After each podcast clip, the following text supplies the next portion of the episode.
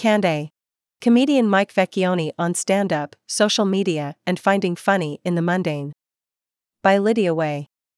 Mike Vecchione is a New York City based stand up comedian who has been performing for over 20 years.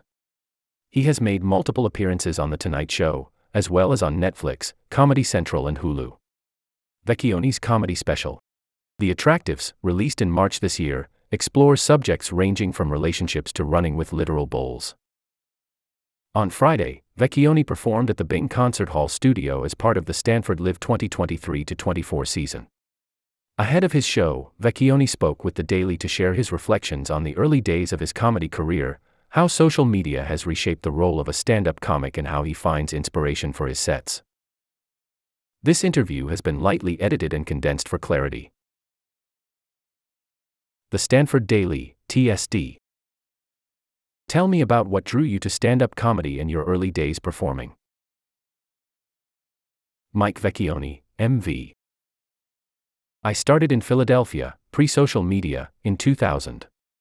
Around the end of 2003, I moved to New York to try to really give it a shot. There, I was working the last days of the Boston Comedy Club, which is closed now. The Boston Comedy Club was a legendary comedy club in the West Village that turned into the Comedy Village. I really got my foothold there, trying to learn who's who, meet people, and hang out. And then I started working the Comedy Cellar in around 2007, then the comic strip, Stand Up New York, Broadway Comedy Club, New York Comedy. I started working everywhere after that. As I worked more at the clubs, I would get more television opportunities. So, you know, it all kind of slowly evolved that way. TSD what was the comedy scene of New York like in the early 2000s? MV. At that time, it was a lot of hanging out. I would do an open mic to work on material and then go hang out at the clubs to see if I could get on, because they'll put on the people that they know. It was a lot of relationships, it was a lot of getting on stage as much as you can and trying to make money during the day and trying just to survive. TSD how do you think comedy has changed between now and when you first started? MV. When I started, the goal was to get on television. And you had to rely on gatekeepers, basically, people in the industry who would tell you yes or, more often, no. Now it's good in the sense that social media allows you to create content and communicate directly with the fans. TSD how has social media changed your stand up, if at all? MV. It used to be to get stuff ready for your hour.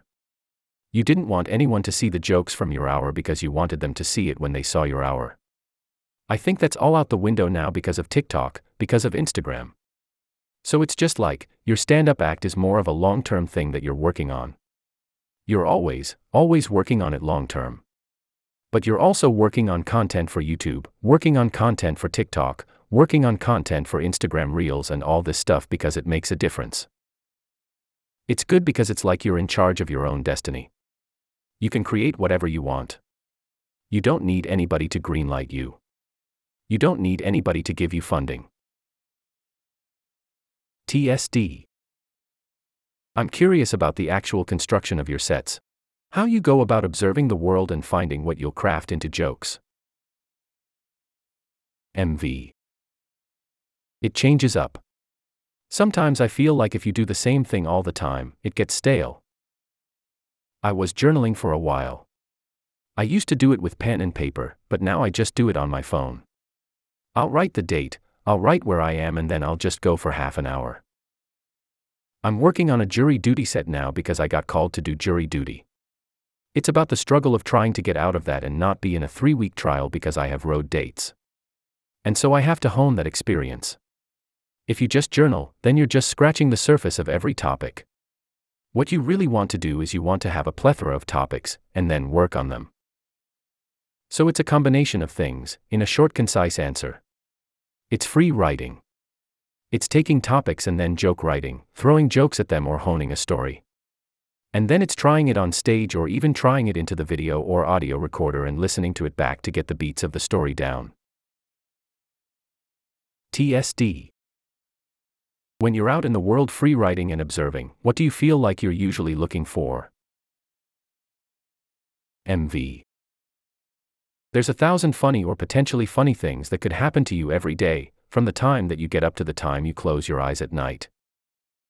If you look at it through this lens, everything is either a joke or potentially a joke. There's so many situations where it's like, you had an interaction and you start thinking the interaction went fine and it seemed like a normal interaction, nothing out of the ordinary. But this could have gone south. How could this have really gone south? TSD.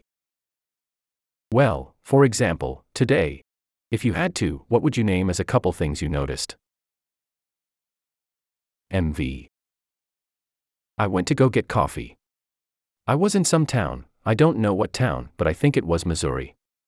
I go to get coffee at a coffee shop. It's an artsy coffee shop and I order it and it's $4 and the guy goes, $4, and I go, okay, so I stick my credit card in and he turns the screen around. This is happening all the time. He turns the screen around and says, What would you like your tip to be? So I hit $2 and then turn it back. Then he hands me my receipt and the cup. He goes, It's over there. So it's like, what did I tip him for? Not only am I not tipping for waiter service, I'm not tipping for counter service. It's just, I'm tipping him for what? He gave me the cup to go do it myself and then took my tip.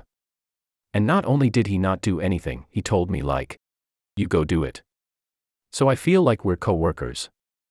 And the funny part of it is, how far does this go? The next time I walk in, he's going to throw coffee grounds at me. He's going to throw beans at me and be like, Go figure it out.